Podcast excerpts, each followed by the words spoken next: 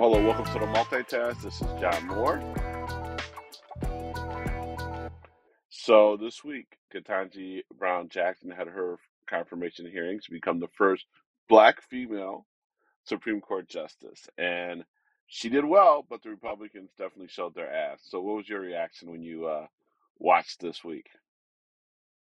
Yeah, you know, it was. um We had predicted this last week. We knew that they were going to do this stuff. They definitely tried to do what they felt. By the way, the the the running kind of theme of the week from the Republicans was, "We're going to do to her what you guys did to Kavanaugh," and the false equivalency is what bothered me the entire week. Kavanaugh, Lindsey Graham said the Democrats had uh, accused Kavanaugh of sexual assault. Nobody, no Democrat accused him. He had twenty people that that uh, that um, accused him, and then the Democrats were asking questions about it, and the Republicans here were trying to do tit for tat and trying to go after her. Um, and in, the opening speeches, they were like, "Oh, we're not going to treat you. We're going to treat you with respect. We're going to treat you um, like the opposite of what they did to Kavanaugh." But here they are. We knew they were going to do that. But with all that said, I know we'll get into what everybody said and Cruz checking his own Twitter during it and Graham and everything. We'll get into all that, but I want to take a moment to put a little light on Cory Booker, who I know he went viral for kind of that last day, what he said and that kind of speech he did to her and then making her cry and everything like that. I watched that live and I, I wasn't watching everything live. I was basically watching the Twitter highlights. And when someone interesting was asking questions, I tuned in. It was like Ted Cruz, Lindsey Graham, and a few select Democrats. When Cory Booker spoke and I caught it live, I was I know it sounds crazy. I was proud to be an American. And he he made me tear up. And I'm not a black woman and I don't face the same obstacles that a black woman faces. But um I was like very proud of that moment and proud that he did that. So that was the biggest takeaway for me is how well she was. I wasn't that was never in doubt. But the Cory Booker moment I think is something that's gonna last forever. That that's the big viral moment that we had. None of the Republican stuff uh, really stuck. So that was great. Well, it's funny because I will be a little uh, different on the Cory Booker piece. I'm gonna. It's gonna be two things at once here. Um, I felt that Cory was a little too performative in in in in the way he conducted himself. However, however, however, however, um, I also think that um, it was effective because I would. You have to understand, working in my line of work, I see a lot of stuff that makes me really cynical. I see a lot of stuff that I just shake my head. I'm like, oh, that's BS. But then I also watch and see how people react to it or how I react to it.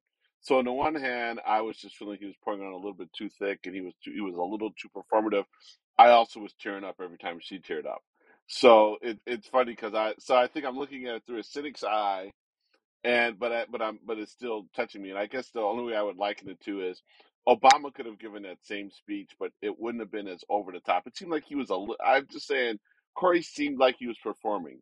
Barack could have done that same thing. It would not have come off as much as a performance I felt with Cory. But like I say, it was effective. It was needed, and more importantly, the person that it was intended for um, was uh, the was Judge Jackson, and it resonated with her. So that's really all that all that matters. You know how I felt about it, and its a performativeness is, is irrelevant because it definitely touched a lot of people. And even like I say, as, even though I was shaking my head, being cynical, I was touched by it as well. I may have been more touched by reaction, but um, you know, I, I think that overall it, it was it was good for the Democrats. You know, some people feel that the Democrats didn't do enough to protect her.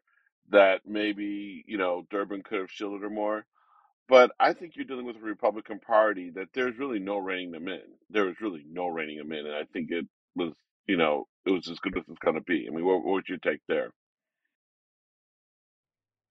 I, I thought he was fine. He, uh, I noticed that every time that the Republicans would say something, either Durbin or the next Democratic speaker would counteract it for her almost preemptively. So I was fine with that. There's there's also some sort of objectiveness that you have to have, right? Durbin's not there. He's technically not supposed to be on Judge Jackson's side in theory. He's supposed to be objective on some level. Although I thought he shielded her pretty well. And I also just think you you can only do so much, right? Durbin was like, "Nope, your time's up, move on." He was going at Cruz, he was going at Graham. So as far as I'm concerned, that was good. As far as Cory Booker, but is it is it still disingenuous if it was performative? Like It was a performance. He knew what he was trying to get. He knew. no, Yeah, it, it was. I felt I it was don't think it's genuine, even though he, you're saying it's not genuine or it is genuine. No, I'm saying it's genuine. Yeah. But you know, like Yeah. when when, he's when he's laying it on, like, talking about my boy Tim Scott. Come on now, uh, you Oh. know, it, it, it's you, you, no, I feel you. You're but obviously but but you obviously have a different perspective than I do in that, but I just think he knew what he had to do. I think he went in saying, I'm going to nail this thing. And on some level, it was a performance. But at the end of the day, the Republicans were performing too. Ted Cruz being uh, pulling out books and quotes on big signs and stuff. All that stuff was performative. And I think here's remember, we talked about it last week. I want some of the moments that go viral to be majority good and then the occasional Republican kind of um, foolery that goes viral. The biggest moment of this whole week was that exchange between Cory Booker and Judge Jackson, her crying and him doing that. I saw rappers reposting it. I saw celebrities reposting it, and that stuff it will stick to the mainstream media. Uh, that's that's the stuff that's going to linger. Nobody's going to remember the anti-racist baby, whatever that book was. Nobody's going to remember that stuff in a couple years. But this Cory Booker moment will, will kind of stand out. well, and I I thought that, and uh, and you touched on it a little bit, but I thought the fact that they talked so openly about how this was, you know, a lot of way they were treating her. We respect you, but you treated Kavanaugh like crap. They treated, you know, uh, Amy Coney Barrett by, you know, like crap. I felt that it came off a little, little whiny. I felt that it was, you know, completely. I think they. I think that they. We talked about this last week. I do think that they gave the Democratic ad makers a lot of mileage. That they Mhm. literally, you know, you know, that they can literally hold it up and say, "Is this what you want? Is this how we really want to do things?" So I do feel that in that regard, um, you know, it, it, it was not only was it a, an effective outing for um, Ketanji Brown Jackson and the Democrats, it was an ineffective and maybe a potentially embarrassing outing for the Republicans. And I think that's going to be, you know, the the thing that that sticks with them. And you know, part of me wonders, and I'm a partisan, so I guess I shouldn't complain about this. But part of me wonders, have we gotten so damn partisan that are these hearings even um, worth it? Because no matter what she says, um, the Republicans are going to feel like, you know, we're not going to vote for you.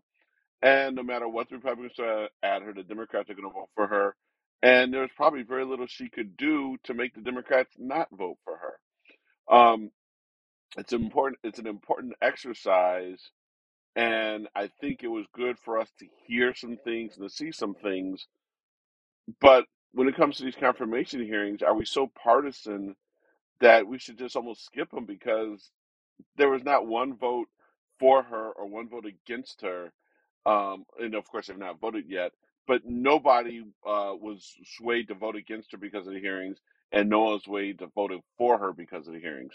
So, you know, I don't know. I mean, they have to happen, but I think that's kind of a sad state of our politics too. Yeah, that's that's just across the board. That's going to be everything. Voters, there's no there's no reason to campaign. They might as well shorten the campaign schedule. Just announce it a month before, and everybody shows up because th- there's going to be less swaying. And I remember talking to you about this a year ago. The country's just less purple. It's just there's you're going to pick a side, and there's less convincing of one way or the other, especially if Trump's on the ballot because he's so polarizing. So yeah, I don't think the Republicans came in obviously with a genuine mindset of uh, let's see because I don't know if you saw this Ben Sasse I think was saying after he said that woman is extremely uh, uh, qualified. She's a great American. She's intelligent. Her record speaks for herself. But unfortunately, I can't vote for her, which just says party over everything, right? So we all know that she's qualified. Republicans voted her to get to the level she's at right now in the appeals court. So they know. Lindsey Graham knows, but the way the voter base is set up, they've gone so radical that you ha- you can't vote for her, unfortunately, on their end. So I'm, I expected it. I, I'm not surprised by that factor at all. Well, here's a question, and this is going to be, it could be controversial, but it's a question that needs to be asked. Um, when you think about the one or two Democrats who previously have voted for some of Trump's appointees, might they actually have more credibility? I'm sorry, you know, than than some of the Democrats that don't, strictly because, you know, if we're wanting that that debate, that that exchange of ideas, is a reliable no vote against Republican nominees and a reliable yes vote for Democratic nominees, and vice versa.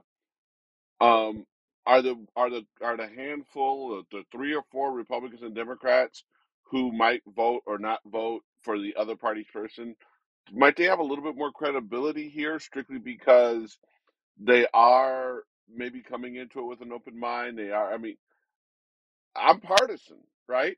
And if if if you know if that was a Republican nominee and the Democrats went out there and showed showed their ass, I'd be rah rah rah, way to go, way to tell them.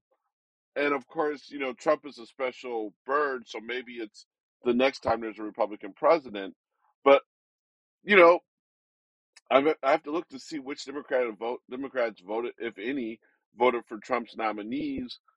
But wouldn't they have maybe a little bit more credibility just because of their ability to put politics aside when it comes to Supreme Court uh, nominees? And I'm not saying that they're making the right choice.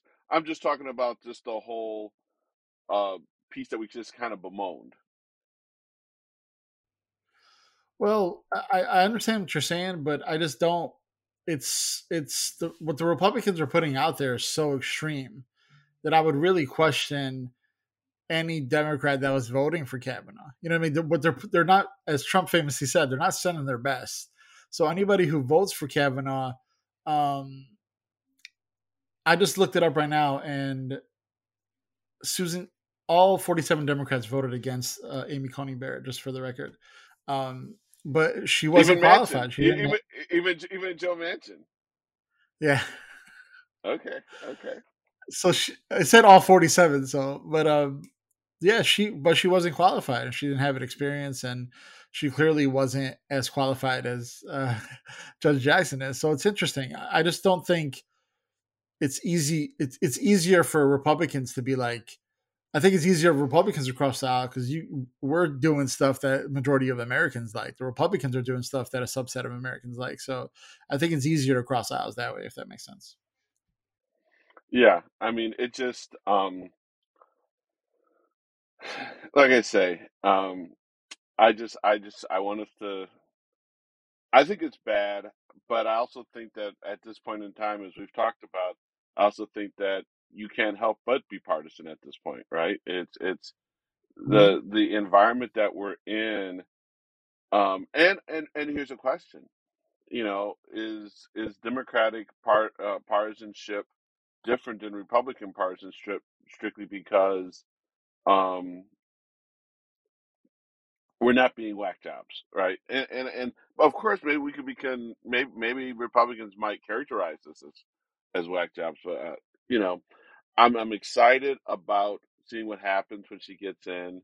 Uh, we know that it doesn't change the sway of the court, but as we talked about before, the Republicans do a much better job governing, utilizing the Supreme Court as a political piece.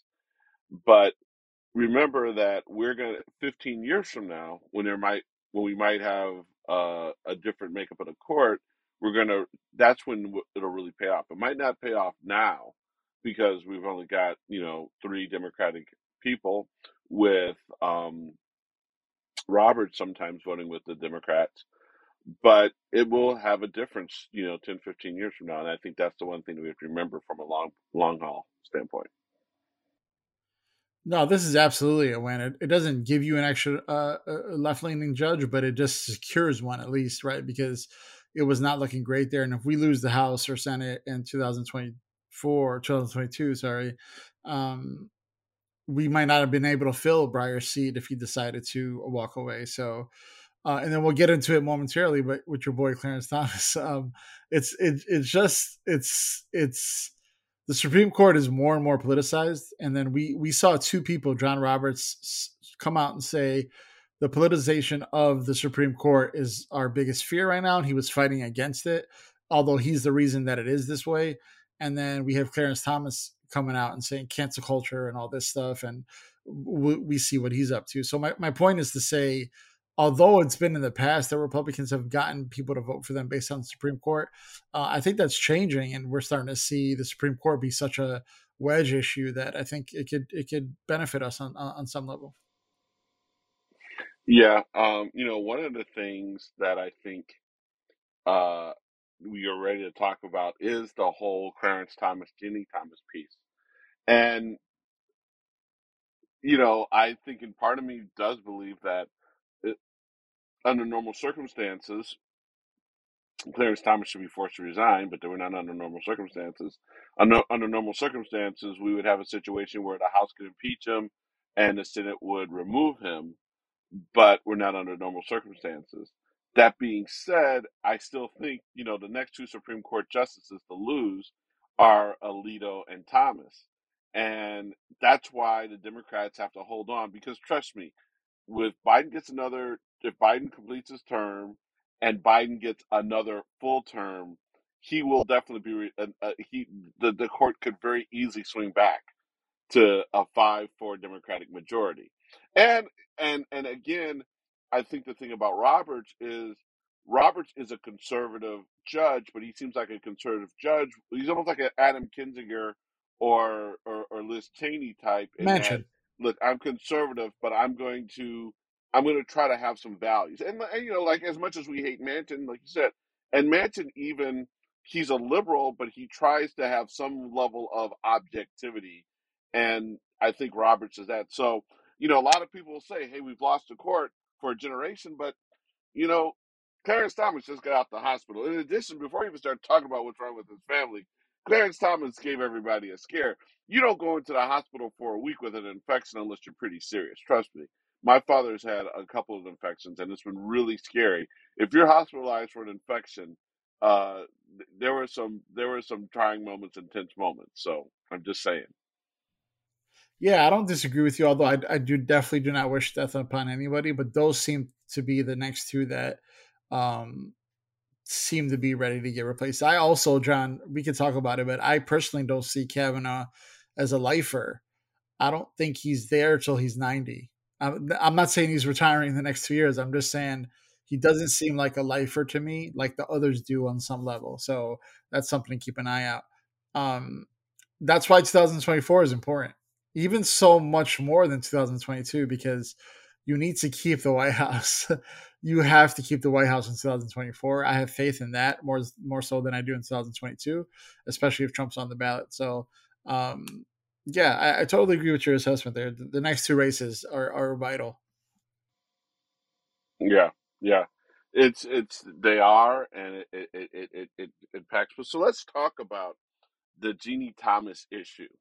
So, for those of you who don't know, Ginni Thomas is the wife of Clarence Thomas, and she's long been a conservative activist. And uh, people knew, and she even acknowledged that some she had some level of involvement in January 6th. Well, it turns out after getting their hands on um, uh, Mark Meadows' text messages, she had been communicating very a lot with Meadows and the White House, trying to basically uh, you know, get her prongs in and really get them to stand their ground and fight and try to overturn this election. And it came out this week. So, what was your reaction when the Ginni Thomas news broke later in the week? Yeah, I mean, I put on my tinfoil hat immediately with you, and you were pushing back on me. But I was just trying to say, with this, he's in the hospital. He might just he might wake up and be like, "Yo, this is my excuse to kind of get out of this mess. I will say something though, John. I don't believe that Clarence Thomas is in serious legal trouble, but what I do believe is that they they can connect the dots here, right? He voted against. Remember, he, he's the only he's the only Supreme Court uh, judge to vote against giving Mark Meadows text to the January 6th Commission he if you could link the fact that he knew his wife's texts were in there and he purposely voted against it to protect his wife, that is some sort of trouble. I don't know if it's legal trouble. I don't know if it's worth an impeachment. I really don't. I can't even begin to mm-hmm. understand the process of impeaching uh, a judge, right? So my point is, he should resign. He, there's enough here for him to resign. At minimum, there's enough here for him to recuse himself for any single Trump case, from any single January 6th case, from any case involving his wife. And if he doesn't, Democrats should crowd foul. I know it's not an issue that's going to get voters. I know there's there's a pandemic that's going to uptick soon enough. Civil rights laws, there's voting rights laws, there's an election coming up.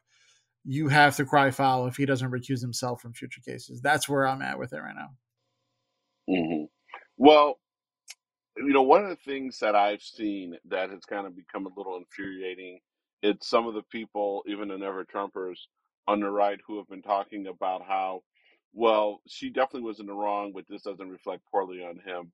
And, you know, her politics are not his politics. I call BS on that for one reason. Um, when you are the Supreme Court justice, there's a code of ethics, a code of conduct that you need to adhere to. And the fact that when that case came up that he did not recuse himself, um, that's on him. You can't. I mean, you can't sit there and you can't say, "Oh, he shouldn't have." You know, he shouldn't be held responsible for what his wife has done, and that could be true. But he is responsible for his own conduct, and and any kind of credibility, any kind of ethics, anything that shows that you take the job seriously would have resulted in him recusing from those cases. So I'm not buying the whole don't blame him. Blame him not for her actions, but blame him for when it came into her actions and the way that his workplace, the way that the, the privilege he has as a Supreme Court justice, he did not step uh, back. He did not recuse, and he should completely be blamed for that. So I'm not buying this whole she's not him. And dude, the other thing that I realized I was reading some of the text messages. Not only is she corrupt, she's a whack job. She is an absolute whack job. And She is not a healthy person. She is not an emotionally, mentally healthy person. If I was a relative, I'd be like, we need to get Ginni some help. She's in a cult, clearly, right? She's a QAnon kind of conspiracy theorist. That part is clear. I couldn't agree with you more. I, I- I'll say two points to your whole her politics, not his politics. The first point is I disagree because if you knew that her text messages with were around with Mark Meadows, if if her stuff was going to get uh, uh, kind of swept into that, and you knew that, and you purposely voted against it, you make it her politics. In order for her politics not to be your politics, you have to recuse yourself from the situation. And he put himself in the middle of the situation, so you uh, automatically are are guilty with uh, association there. The second part of that is this whole Mark Meadows stuff is after the fact that we know from reporting that she was in close communication with Ron DeSantis. And in those communications with Ron DeSantis, she said something along the lines of, Me and Clarence don't talk about it a lot, but he's down with it, or he is part of, he agrees with me. She's kind of hinted at it. So there's clearly a, a objectivity problem here at minimum. I'm not saying we should throw him in jail and stuff like that, but if uh, I don't, I hate to play this because we play by different rules. But if this was RBG or Breyer or what have you, or, or if this was eventually Judge Jackson, they would have hearings tomorrow. They would have, and Republicans control the House and Senate. He would be impeached, or she would be impeached the next day. So, if by that measure, we should make a big deal out of it. Personally, Yeah, yeah. It's it's it, it, it's something that uh you know I I just it, we, we I'm speechless, right? And and and but it's frustrating because we just had the hearings for Ketanji uh, Brown Jackson. Um, I can't see her conducting herself the way that Clarence conducted himself. And if she were in the same situation, put in the same position by her spouse, the same way that Ginni Thomas put Clarence in a position, I don't think she'd get away with the same type of behavior. And and as well she shouldn't. Um and so it just shows how messed up we are. And it just shows up how ooh, it's, it, this is the thing that sucks though. And we are the party that went ahead and told Al Franken to take a hike, right? But I would hope, even despite the stakes, if we had someone who was just as reckless, just as unethical, I would hope that we would hold that person accountable. We But I absolutely mean, would. we're in such a partisan times. I don't know if we would, and I. But uh, is that also why we lose? Is that why we lose? Because if someone were to put themselves in that position, we would hold that person accountable. The other side would not hold that person accountable. And so are we are we automatically again and we talk about this a lot, putting ourselves at a disadvantage because we would hold that person accountable. No, I, I don't believe that because you you despite you winning or losing, you always want to play the game the right way, and that's what I think Democrats try to do as much as possible. And and you have to hold your head high on that, even though you might lose elections. The other side of that is there just isn't the same examples, right? If you look at the Republican Party with Matt Gaetz, who is uh, alleged, but we know for it to be true that he trafficked uh, minors across state borders, right? Uh, MTG, who Jewish space uh, lasers and anti-Semitism and, and conspiracy theories. Uh, Lauren Boebert with conspiracy theories and and and have an arrest record and all this stuff.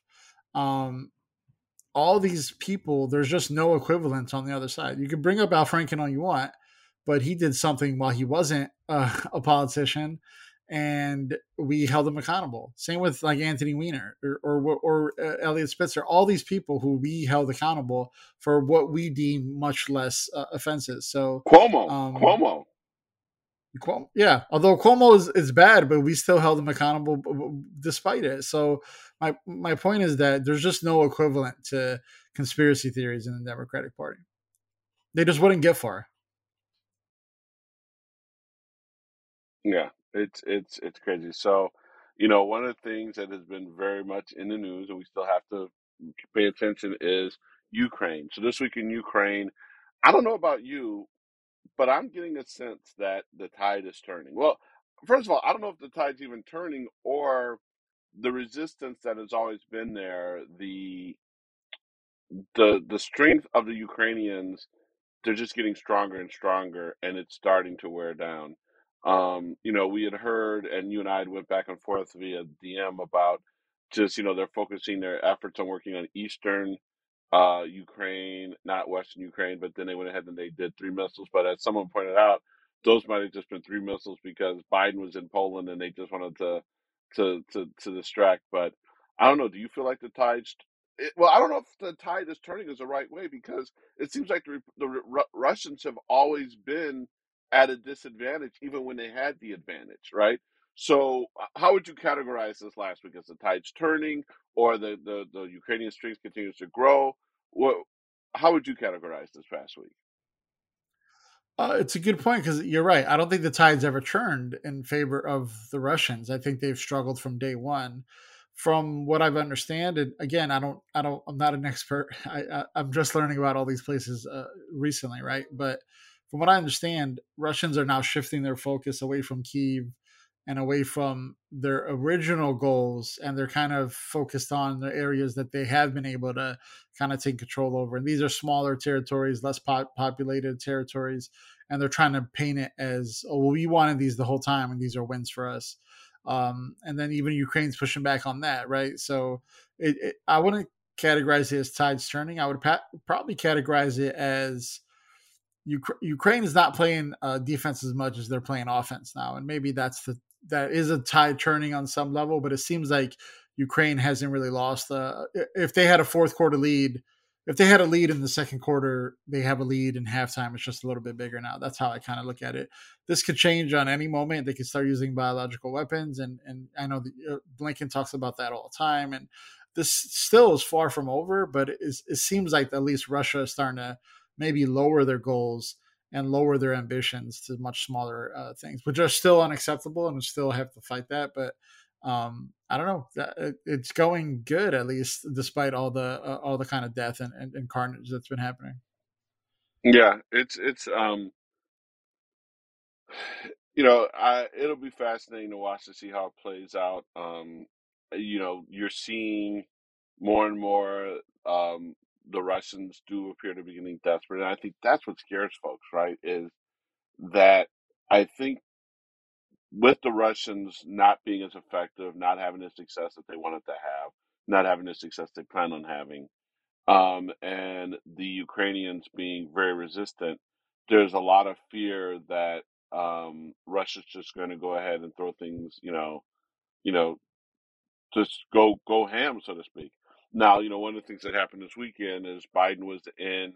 Well, he was he was actually in Brussels for the NATO conference, and he went to Poland, and he spoke in Poland at the at the uh, presidential palace, and he gave a speech, and he went in, and but you know he he talked about how you know we he made a comment. I'm not sure what the exact wording, but he made a comment that talked about that many people felt uh, implied regime regime change, but you know he's talking tough, and you have a sit- you know the the world seems to be rallying around it, and it's almost like the world versus Russia, and the, and and and the folks that are not in the world versus Russia about, with the exception of Belarus, um, most of them aren't taking the Russian side; they're just staying out of it. You know what I mean? It's not like you know China is probably the strongest ally that they can have, and even though China hasn't joined our side, it's just as good if they just stay out of it, and they're staying out of it.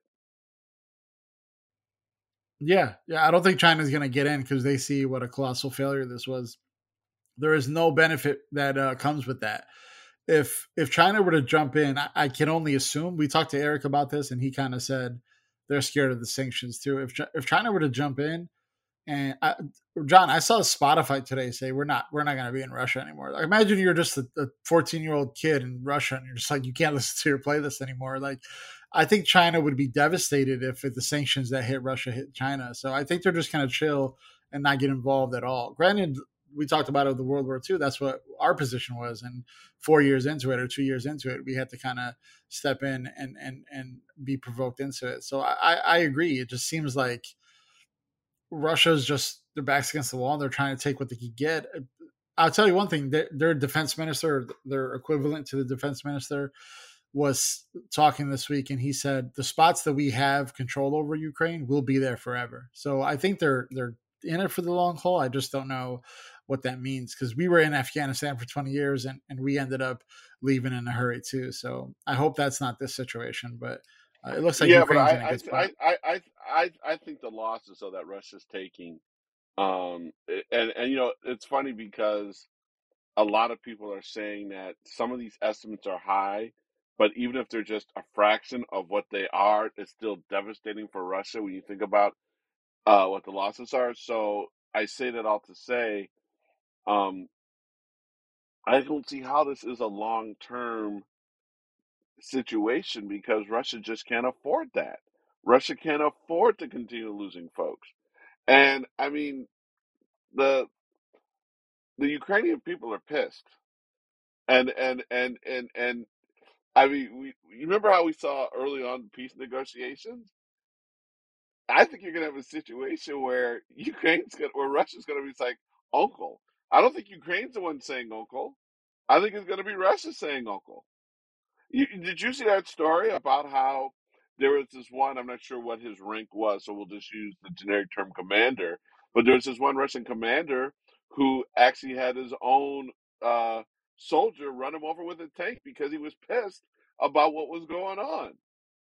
That was mutiny. They're doing mutinies. Yeah. So, uh, you know, I don't know. I I can't even recall. You know, in modern history, have we ever had our soldiers mut you know mutiny against a commander? You know, this is this isn't good. So I'm thinking that you might have a situation within the next month where it's Russia screaming uncle, and they're going to be looking for some face saving thing. Problem is, is Putin is probably he is going to have a hard time doing anything that doesn't allow him to look victorious. So not not only victorious, but let's say he somehow miraculously decides I'm stopping it tomorrow. I asked this question to Eric basically. If he just takes his loss and goes home, the world's not going to welcome him back on the world stage. He's still going to have these sanctions and everything like that. So there's almost no way out for him. It's almost as if it's beneficial for him to continue to push forward. And like you said, if if they're crying uncle, what stops them from using nuclear weapon or biological warfare and stuff like that? and really ratcheting it up. Um, what if they what if they try to invade another country and that's a NATO country and USA has to step in? It's just so many different angles. But I do agree. I I, I think that Russia has no choice but to take an L. It's just a matter if they're going to do it or not. Yeah. Um, look, um, it's it's it's it's amazing what the Ukrainian people have done. I'm watching more and more videos. It's also heartbreaking watching some of the stuff that has been happening. The last thing I'll say before you get off of Ukraine, uh, if you've not seen it yet, the New York Times, and I think Vice may have it too, but the New York Times has a video where they intercepted uh, Russian radio transmissions. And evidently, that's one of the things that has been really screwing the Russians is that they're not using encrypted encrypted uh, messaging uh, systems. So um, people, and I'm sure if the New York Times can get it, the, the if the New York Times can get it, the FBI, the CIA, you know, American national security intelligence folks have it, Ukrainian people have it, and so there, it's essentially this, the one way that the the uh, Russians either lost or having a problem in one place is because the Ukrainians are listening into what they're doing. They know what's going on. They know what's happening. So, um, you know, uh, did you did you see the video I'm talking about? Did, that, no, I didn't. Uh, Definitely send it to me. Yeah. Send it to me. Yeah. Yeah, I mean, I, John, I don't know if you know this. It was kind of it came out today, but just to put it on the on a world spotlight. But I guess the Oscars are tomorrow. We're recording this on Saturday. The Oscars are tomorrow. The day, if you're listening to this, the Oscars are yesterday. Um, there, it, there might be a, a, moment where either Zelensky speaks, or there's a video, or there might be an honorary Ukraine thing um, that might put it on the global stage as well. So uh, we'll see if that ends up becoming true. Right, and then Sean Penn made made threats. If not, he's gonna burn his. He's gonna he's gonna melt his Oscar down. So, um, you know, one of the things let's get back to domestic, and you know, you you sent it to me via DM. I saw it earlier in the day, um, and I don't. We still don't know the details, but on Monday, I believe, the day that this thing airs, uh, the Biden administration is going to go ahead and propose a billionaires tax. Um, you know, uh, it's funny because let me see if I can find it while we're talking. Um, you know, the problem the problem with the with some of our sources is that some of our great tweeters are not necessarily credible uh, uh, uh, journalists, and they're right in, in overall calling it out because everyone's talking about it, but the details. So, from the Washington Post, the White House will unveil a new minimum tax targeting billionaires as much as part of his 2023 budget Monday, proposing a direct tax on the richest 700 Americans for the first time. Um, let's see, it would create a 20% minimum rate on income above 100 million. Now, you know people are going to cry, poor, raising your taxes, and I'm not sure what type of ways they can block people from, um, you know, dodging the tax. But what was your reaction when you saw that the, that we have this new billionaires tax that is only a proposal? And the question would be, it's only going to be people who have a, over a hundred million dollars a year. So I really want to hear from the, the handful of legislators, members of Congress, and the members of the Senate who are going to try to say, no, we can't do that to billionaires. So, what is your take, sir? Well, Manchin is definitely going to say that, but um, just to talk about this thing, I'm I'm team eat the rich. Look, I don't, I don't think that we should punish people for being uh, successful in a capitalist society, but people have to pay their fair share. I know Elon Musk is famous for his kind of anti-establishment tweets and stuff like that. He once said, "I paid over five hundred million dollars or six hundred million dollars in taxes on a particular year," and it seemed like a lot. Everybody was like, "Oh, he's paying a lot of taxes," but it was only three percent of his actual um, net worth, right? So it was only three percent of his income. So it was like, if I'm getting taxed 25, 30 percent on my income, why shouldn't you be as well? So this seems like a win-win across the board. But gonna question I'm gonna pose to you is gonna be, how does this work? Is this something that uh, the the budget has to get passed by the House and Senate? Is this something that can you explain that process? Yeah, well, so this is the budget, and I think the budget's usually.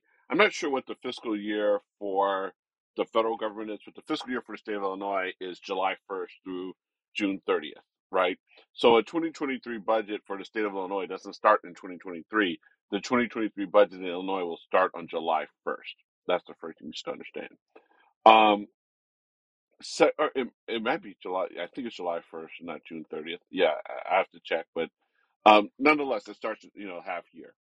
Um, and on the federal level, I'm not sure what the fiscal year is, but you have a budget, and the budget's proposed, and you know it's not um, the the tax itself is just one component of it. Everything within the budget, um, there's overall um, like an omnibus bill that's got a lot of stuff, but all the elements are amendments or what have you. So they've got to get it through committee. They've got to go ahead and it's got to pass the House. It's got to pass the Senate. Um, it is an election year, so it's going to be. I think even Republicans may have a hard time saying that um, 4,700 people, um, you know, they, you know, they don't deserve to pay more. Um, and you know, one of the one of the biggest arguments is when you think about it the people who make 700 that that that are billionaires that you know 700 richest people let's just let's just assume that Elon Musk is part of that is he really man is he really a self-made millionaire um through I think he was pay, was was his pay, was PayPal where he first made his money before Tesla was it PayPal I um don't. I'm not actually sure to be honest. okay well well look at Jeff Bezos okay we'll use him Um, think about the amount of public resources, taxpayer funded resources were utilized for them to make their money. The uh, neither Elon Musk or Jeff Bezos created the internet. The internet was is something that the government, you know, created. Um, and so the roads that they have to use to move their products. You think about when when when you think about the amount what it takes to be a billionaire, the amount of taxpayer money that went to helping you make the make your billions, right? Um, and and and so, you know, think about professional sports. Well, most of your significant number of stadiums receive some level of, of public funding for their stadiums, right? Um, I forget which city it was. I think it was Vegas.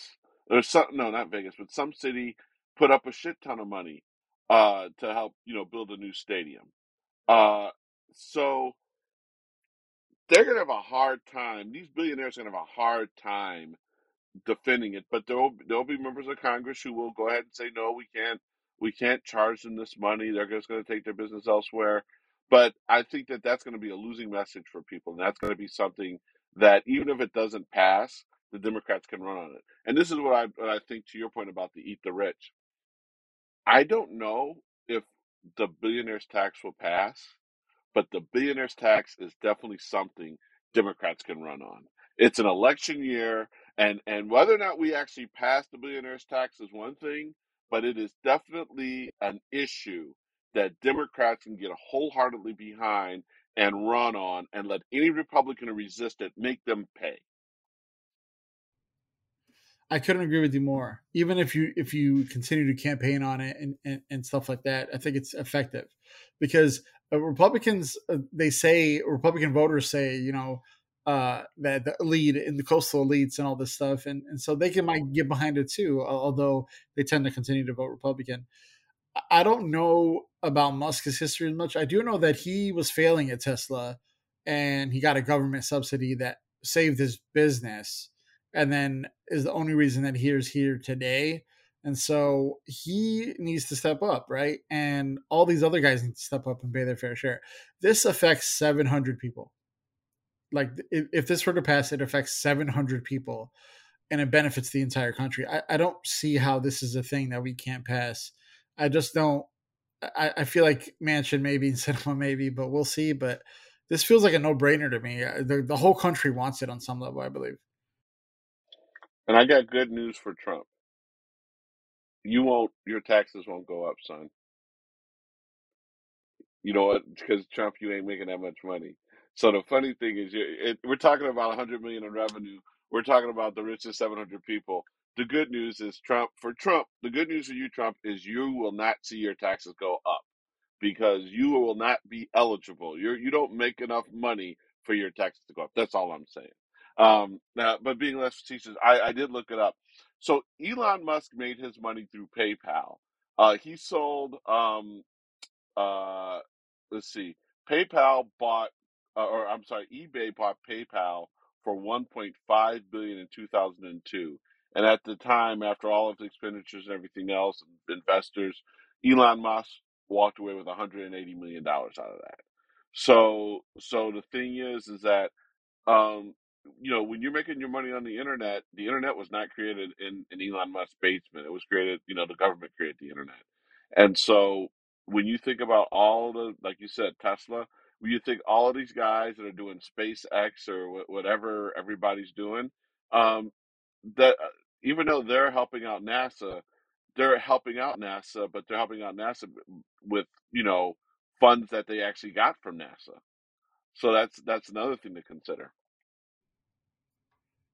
Well, not only that, but just the non-union, minimum, less than minimum wage jobs that Bezos and Musk and all these people build their companies on, the factories overseas, the tax breaks, all the stuff that they build on American backs, and then they don't give back. It's not just the the roads and everything, John. It's it's Bezos is underpaying Amazon workers, making them pee in bottles next to their desks, and then he's going to sit there and say, uh, "I'm not going to pay taxes." It's ridiculous. So it, it's it's a big picture to me. This seems like an easy easy a call. I, I, have you obviously just came out today, but I wonder if this is something that's going to pass or something that they just want and, and, might not be able to pass.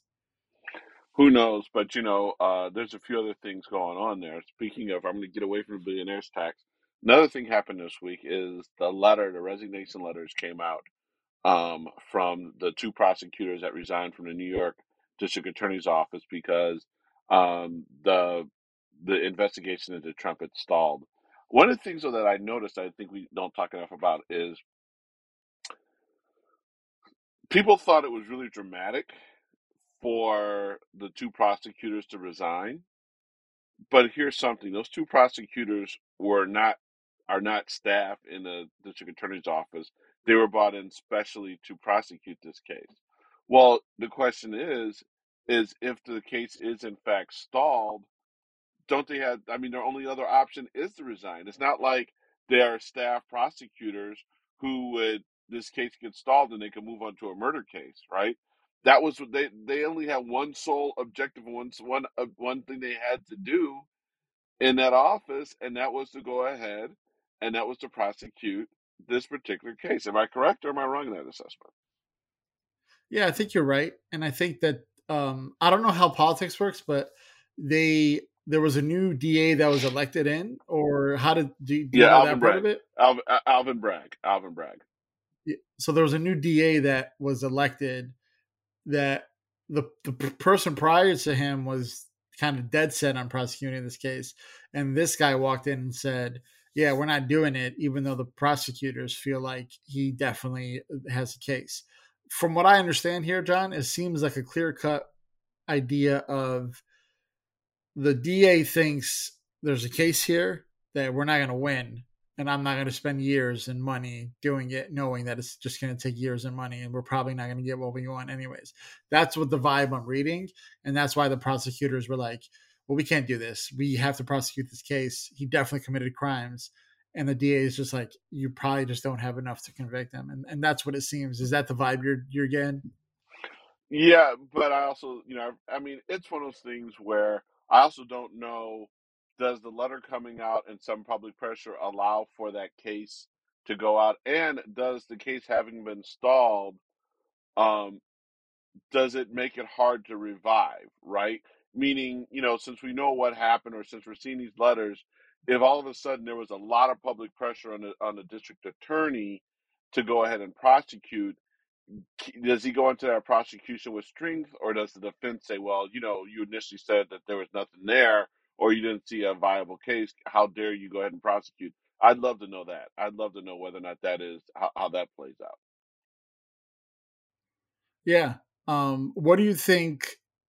I know we just we just said we we don't know how it plays out, but what do you think happens here? I guess the statement after they resigned was basically we have people working on this. We're trying to gather evidence. It seems like this is just going to get shelved.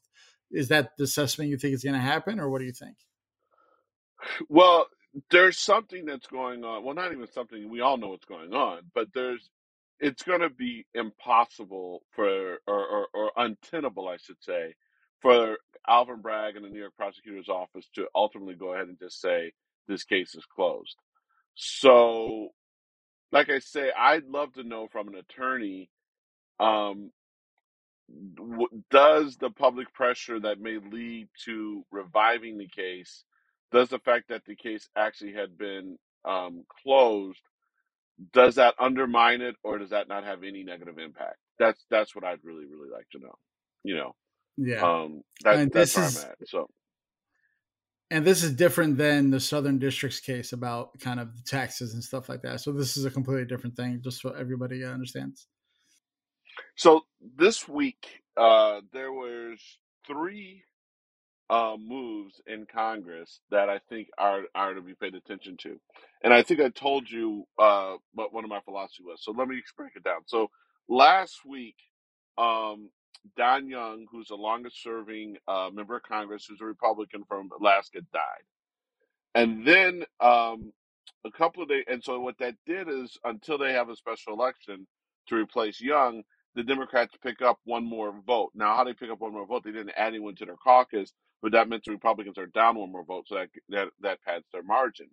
But then, right a couple of days later, um, and I'm not sure if it was be, before or after the conviction. Um, and I forget the gentleman's name, but a, a Democratic congressman out of Texas went ahead and announced that he was resigning. He had already announced that he was not running for reelection, but he announced that he was resigning. Now, what that did is that did not put the Democrats at a disadvantage, but what it did was it minimized whatever advantage they were going to get in the short term with Young's death. But then it turns out that um, Congressman Fortenberry, I believe out of Nebraska, was convicted. And as of the, the day that we record this, he finally announced that he's resigning for Congress. So the Democrats are back up one more vote. Now, granted, if the dude from Texas had resigned, they'd be up two votes. But none, and, and of course, one of the things you put in the show prep, one of the people talking about running for Don Young's seat is Sarah Palin. Uh, but none, nonetheless, um, you know, that's the fascinating thing is because of uh, the day job, I pay close attention to these numbers. But um, with these narrow margins, just one or two people being there or not being there can make a world of difference.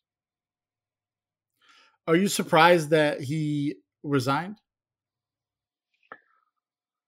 Um, I didn't even know enough. I, you know, the first time I heard the guy's name was the day he resigned. Right. So I'm not going to sit there and act like I'm some expert on dude, other than the fact, you know, the minute first I saw someone resigning and I immediately went in and I Googled who he was. I was always a Democrat. I'm like, shit. Right. Uh, but, No, um, I meant the know, Republican who was found guilty. oh, no, because, um, it's kind look, you're trying to he's just trying to stay out of jail.